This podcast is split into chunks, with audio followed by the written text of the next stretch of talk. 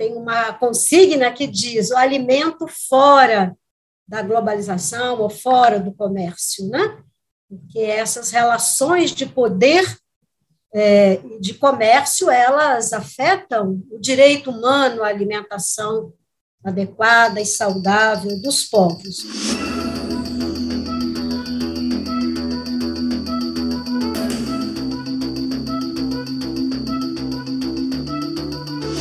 Radio para el Cambio. Debates en transición. ¿Lo recuerdan? El tamalito. Si usted mirara un ratito antes de ver en la ventana, usted vería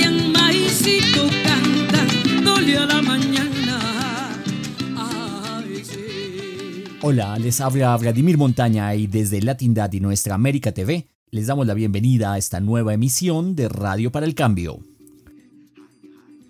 En el episodio de hoy, al son de un especial repertorio de gastronomía musical, hablaremos de la soberanía alimentaria, un concepto que podría sonar algo trasnochado o chauvinista, pero sobre todo alejado de este mundo globalizado que, pensamos, está regido por un intercambio de sabores.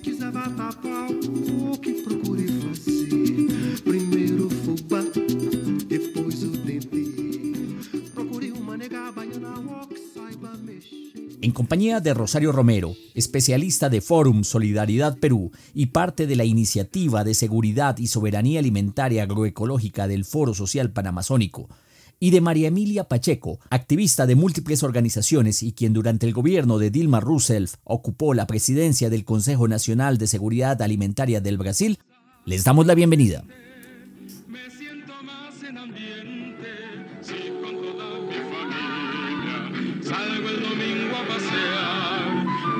Gusta la compañía. Venga con la familia. Venga con la familia. pero generalmente lo que comes en chatarra es transgénico, importado, es producido en serie y muchas veces sin ningún control sanitario. O alta, alto en calorías, alto en sal, y por eso el, el asunto de los rotulados, ¿no? Tanta resistencia de la industria alimentaria para no poner los rotulados, ¿no? Donde te dicen tanto de grasa, tanto de sal, tanto de carbohidratos, ¿no? Entonces,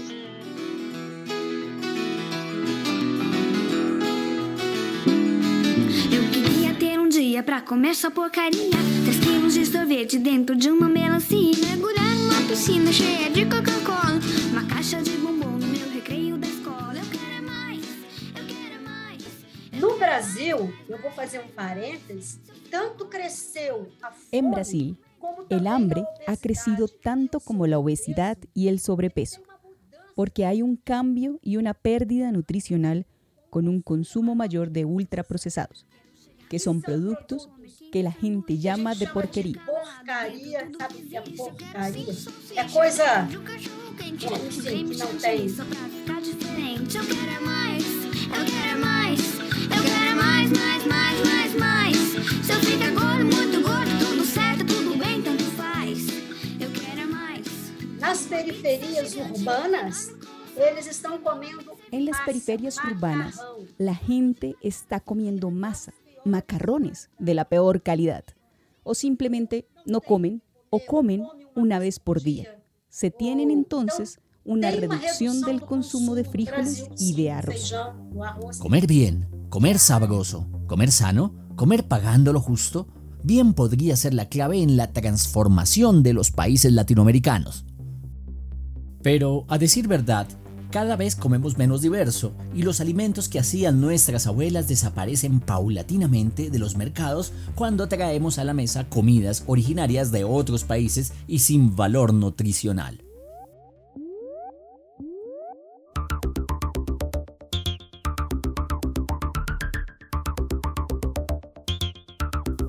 La economía globalizada de los alimentos, que implicó una ampliación en la demanda y la reducción de los costos, llevó a la generalización de una práctica biopolítica basada en la transformación de las propiedades naturales de los alimentos. Estamos hablando de los famosos productos transgénicos. Esta manipulación genética no es solamente una manipulación eh, entre vegetales, por decir, ¿no? No es que tú eh, haces un híbrido entre una papaya y una naranja.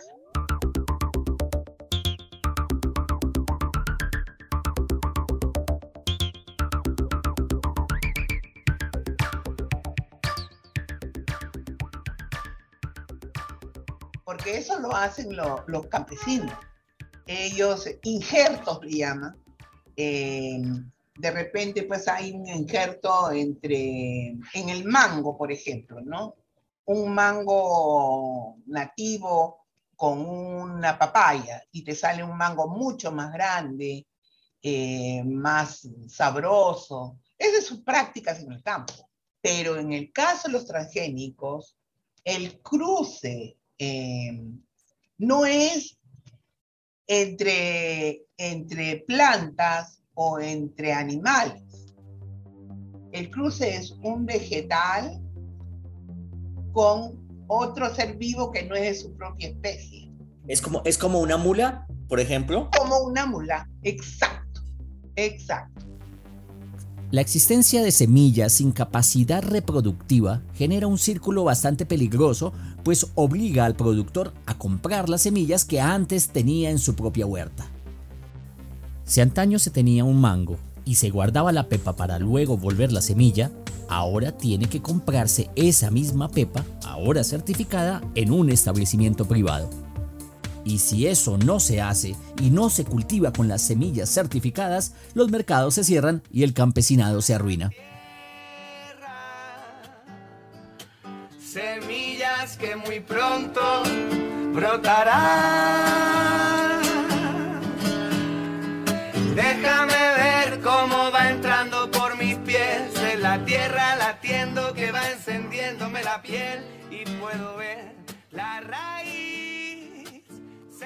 Los procesos naturales de reproducción de las plantas alimenticias parece pues estarse destruyendo en el mercado de los transgénicos. Desde el inicio de la humanidad, los alimentos han sido modificados genéticamente, y ello ocurrió cuando se empezaron a domesticar algunas plantas para cultivarlas. Ellas, sin embargo, hasta tiempos recientes, aunque modificadas por la cultura, guardaban la capacidad para adaptarse y reproducirse en su entorno. Las cosas, sin embargo, han cambiado con la incursión de la geopolítica genética en la alimentación. Esto es lo que el juez sentenció. Número uno.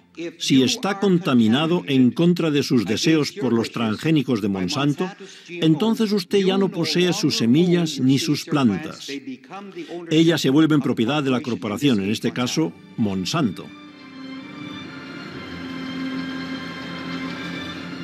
También sentenció que no teníamos permiso para usar nuevamente nuestras semillas o plantas. También sentenció que toda nuestra ganancia del cultivo de canola de 1998 fuera para la Monsanto. Por donde pasa, eh, teóricamente, por donde se produce el transgénico, tiene efectos colaterales, porque por los mismos vientos, por los animales, eh, la- las abejas, las mariposas, los pájaros, lo trasladan a otro lado, pero contamina tu cosecha, tu, producción. Las consecuencias, aparte que hay una manipulación genética fuerte, eh, nosotros no tenemos ninguna garantía de que esos productos sean productos saludables. Tenemos las dudas del resultado Como podemos ver, no vamos a decir que todos los transgénicos son como mulas, es decir, seres sin capacidad de reproducirse. Y si bien muchos transgénicos pueden transformarse de manera espontánea guardando alguna posibilidad de modificarse de manera natural, la tendencia es hacia una cultura basada en semillas de laboratorio, estériles. Ello se da en el marco de la emergencia de una cultura agropecuaria que penaliza el uso de las semillas no certificadas, es decir, modificadas genéticamente bajo pautas reguladas por la empresa privada. En el sistema vigente en Estados Unidos, por ejemplo, los transgénicos están protegidos por un sistema de patentes que reprime a quien les cultiva sin haber mediado la compra de por medio. Es como una señal de Internet de acceso libre que, sin embargo, reprime a quienes le usen, una señal de la cual, por cierto, no tenemos ninguna garantía de su calidad o alcance.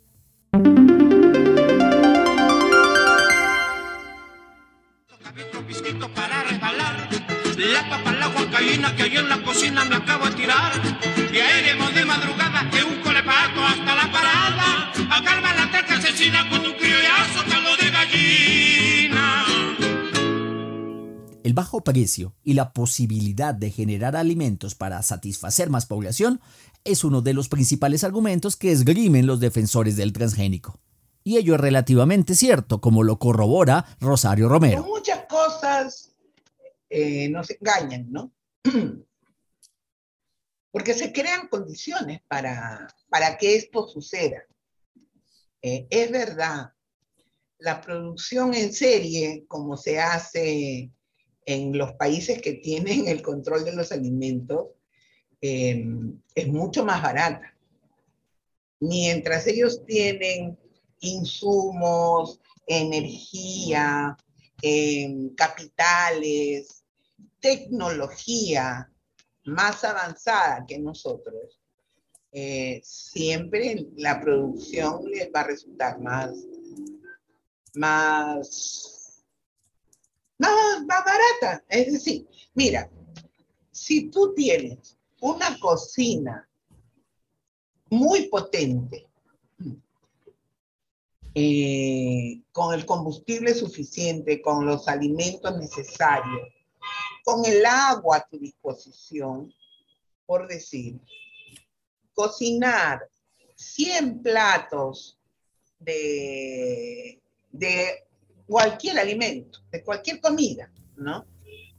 Pero si bien es cierto que, en términos netos, es más barato el producto transgénico que se inserta en el mercado, lo que no se asume allí es el costo ecológico que, de haberse tenido en cuenta, hubiese generado un gasto adicional que simplemente no haría competitivos estos productos. No es verdad. Hay una investigación técnica hecha por el Centro de Protección al Consumidor del Brasil que mostró que los alimentos agroecológicos son más baratos que en el supermercado de enfrente.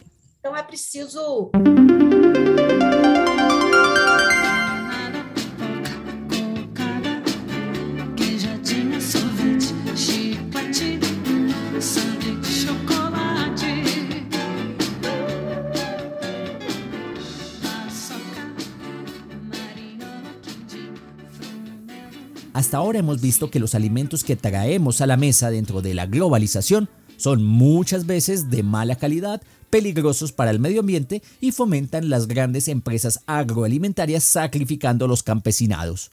Esto ha traído la pérdida de productos tradicionales que justamente antaño eran cultivados por estos campesinos.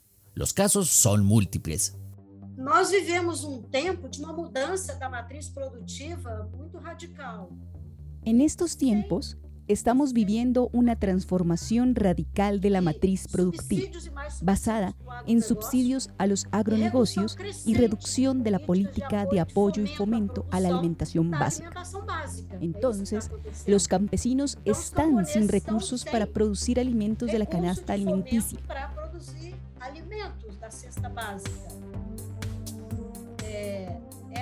En el caso brasilero, quien históricamente produce arroz, frijol, mandioca, é es la agricultura familiar, né? la No agricultura caso campesina. brasileiro, a, historicamente, quem produz arroz, feijão, mandioca, é, é a, é a agricultura familiar, a agricultura camponesa. Da família das euforbiáceas, euforbiáceas, de nome maniote utilíssima, meu apelidou de macaxeira, e foi aí que todo Nós tivemos no Brasil a economia do babaçu. Vimos la economía de Babasú, el aceite de Babasú, que muy importante en la economía de Marañón y otros estados, y fue sustituida por el aceite E de foi soja. substituído pelo óleo de soja.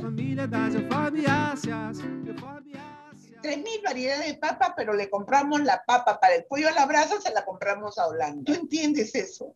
Es una barbaridad, es un pecado en un país como el nuestro. Como te decía, nosotros en nuestra antigüedad, hasta en la época de la colonia, nosotros teníamos otro consumo. Consumíamos maíz, que es lo que nos, no- nos ha dado nuestra tierra y les ha dado a ustedes también su tierra, ¿no? Por ejemplo, consumíamos maíz, consumíamos papas, eh, pero la producen a gran escala, en condiciones del dominador, por lo tanto controla todo, tecnología, capitales, tierras, todo, y eh, nos pueden alcanzar, además de, de todas la- las protecciones que reciben, nos pueden eh, vender papas a la larga ah, más baratas de las que nosotros producimos. Porque esas papas ya vienen peladas y precocidas y picadas. De todas maneras, la blanca termina siendo más cara porque tienes que entrar a otras etapas del proceso productivo para tener tu papa frita para el pollo. Domingo é frango assado e de qualquer maneira eu tenho que encontrar um trem que faça cococó. Gastado qualquer papa es la que se consume, no en el alimento diario, se consume en los pollos a la brasa, que, es, que son riquísimos y que todo el mundo consume acá en el Perú. Todos consumimos pollo a la brasa porque nos encanta. Es un solo de grasas, ¿ya? Pero es rico. Entonces, Soy el rey cuy, cuy, cuy. Pollito con papa, eso es lo que me gusta a mí. Pollito con papa, eso es lo que me gusta a mí. La come tu hermana, también tu abuela. Ella cuando come su pollito no hace desear.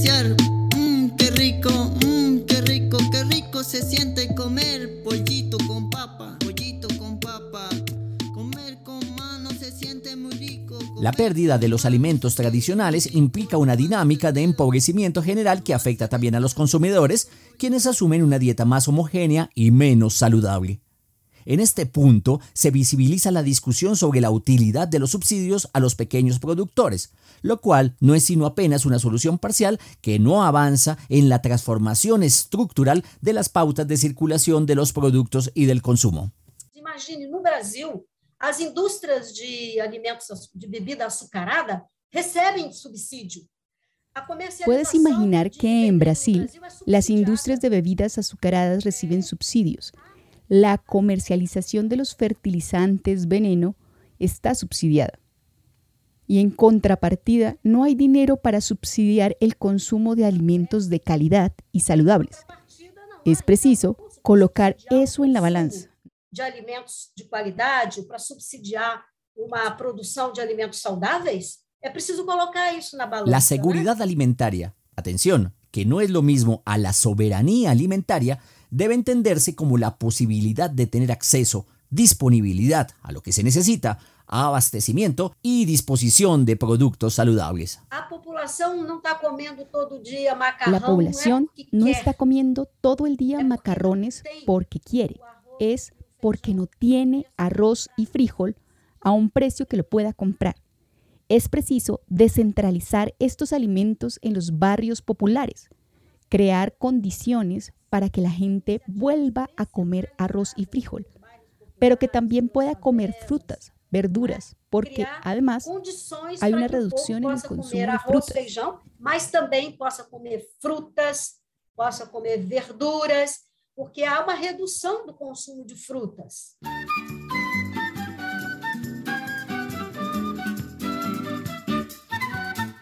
Yes, nós temos banana, banana pra dar e vender.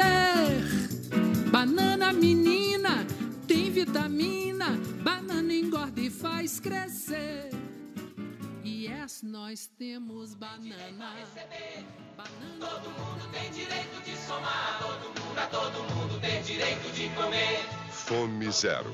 Está começando o maior e mais completo programa contra a fome já feito em nosso país. Tem direito de ajudar todo mundo, todo mundo tem direito de comer. O desafio de acabar com a fome no Brasil é enorme. E já estava mais do que na hora da gente entrar nessa guerra. Essa sim é uma guerra. Una política notable de seguridad alimentaria con todo y sus bemoles fue aquella que se llevó a cabo en el Brasil a partir del gobierno de Lula. Así, abandonando el mito que mira a Brasil como la despensa del mundo, el Estado se ocupó de alimentar a su población a sabiendas que era una de las sociedades más desiguales del continente. Ligue 0800 707 2003 e participe. Fome Zero. O Brasil que come, ajudando o Brasil que tem fome. La política de hambre cero, con todo y sus ventajas, tuvo sin embargo problemas y desafíos a corregir. É verdade, eu queria então dizer isso para você. O Brasil, Brasil é um dos es uno de los países únicos países que llegó a tener una política nacional de agroecología y producción alimentaria y también una política de seguridad alimenticia. No podríamos decir, sin embargo, que aquí hubo una política de soberanía alimentaria porque no se agenció una desconcentración de la propiedad de la tierra, una reforma agraria, una apertura a nuevos derechos territoriales o de semillas, como fuera que avanzamos, este proyecto fue interrumpido. Mas não tem dúvida, o grande problema do Brasil é que La seguridad alimentaria pasa, como nos explicó María Emilia, por el reconocimiento de una serie de derechos que protegen a la naturaleza, al agua, a las semillas y al desarrollo propio. La historia brasileña pone sobre la mesa ciertos problemas que debemos analizar en el resto de América Latina, sobre todo porque nos muestra cómo los programas de alimentación, que son y deben ser obligación del Estado, pueden dirigirse a la población escolar y los adultos mayores apoyando con ello y con fuerza al pequeño campesinado.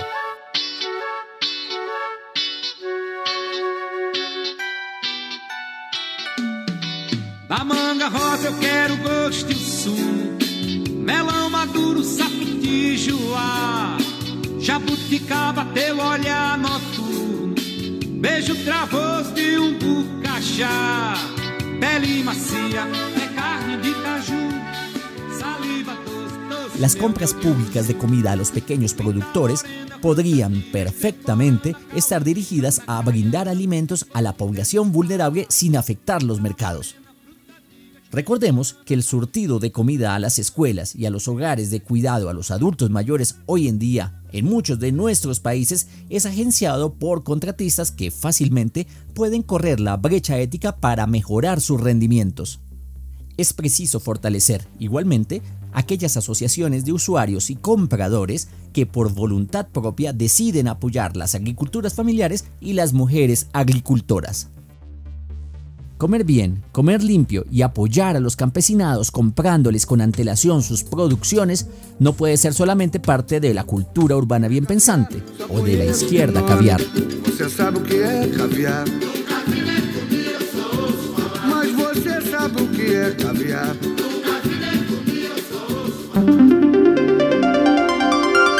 De la seguridad alimentaria pasamos finalmente a la soberanía alimentaria.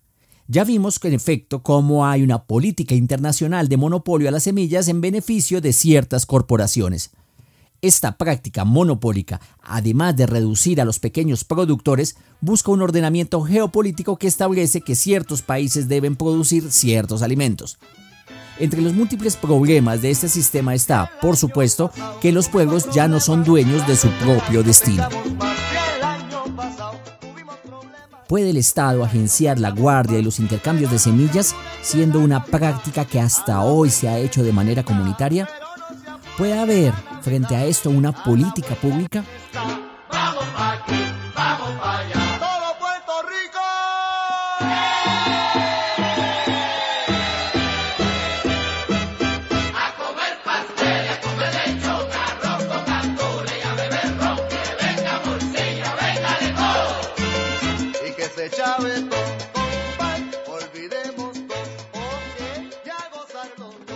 ¿Hasta cuánto y hasta cuándo debe subsidiarse la demanda y el consumo de alimentos saludables y la producción familiar? Los programas de compra pública dirigidos a fortalecer la economía parece una buena alternativa, pero tenemos que pensarla en el tiempo. Só quero chocolate.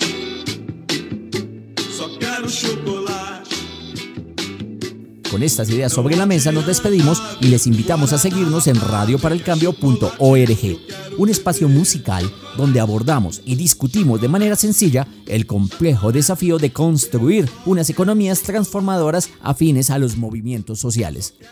Les acompañó Vladimir Montaña y a nombre de Latindad, la red latinoamericana por una justicia económica y social, y de Nuestra América TV, les invitamos a seguir escuchando nuestros programas. Hasta la próxima. Não quero Coca-Cola, me liguei no chocolate.